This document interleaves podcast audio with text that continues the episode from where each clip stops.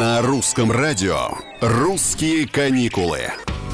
Всем привет, это Петр Кузнецов. Сколько стоит идеальный отпуск? Ну вот подумайте, сейчас включите внутренний калькулятор, может быть и включать его не надо, потому что вы только что из отпуска или как раз собираетесь. В общем, давайте сверим часы, точнее кошельки. Итак, большинству россиян, согласно недавнему исследованию, нужно 250 тысяч рублей на две недели. И это на одного человека. Через секунду о местах, в которых отпускники хотят потратить эту сумму.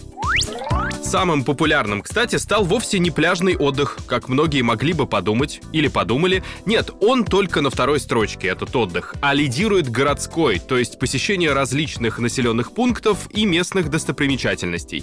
Еще меньше процентов, то есть это третье место, хотят провести отпускное время в лесу. Интересно, зачем им на это 250 тысяч? Собираются покупать, знаю, деревья? Наименьшей же популярностью среди россиян пользуются активные виды отдыха, как летом, так и зимой. Лыжи и водные тоже, сноуборд, серфинг. Все это, видимо, не для нас и не про нас. Вот только непонятно, пока не про нас или вообще не про нас. Про нас это русские каникулы, это точно. Давайте же проведем их идеально и бесценно. Пока.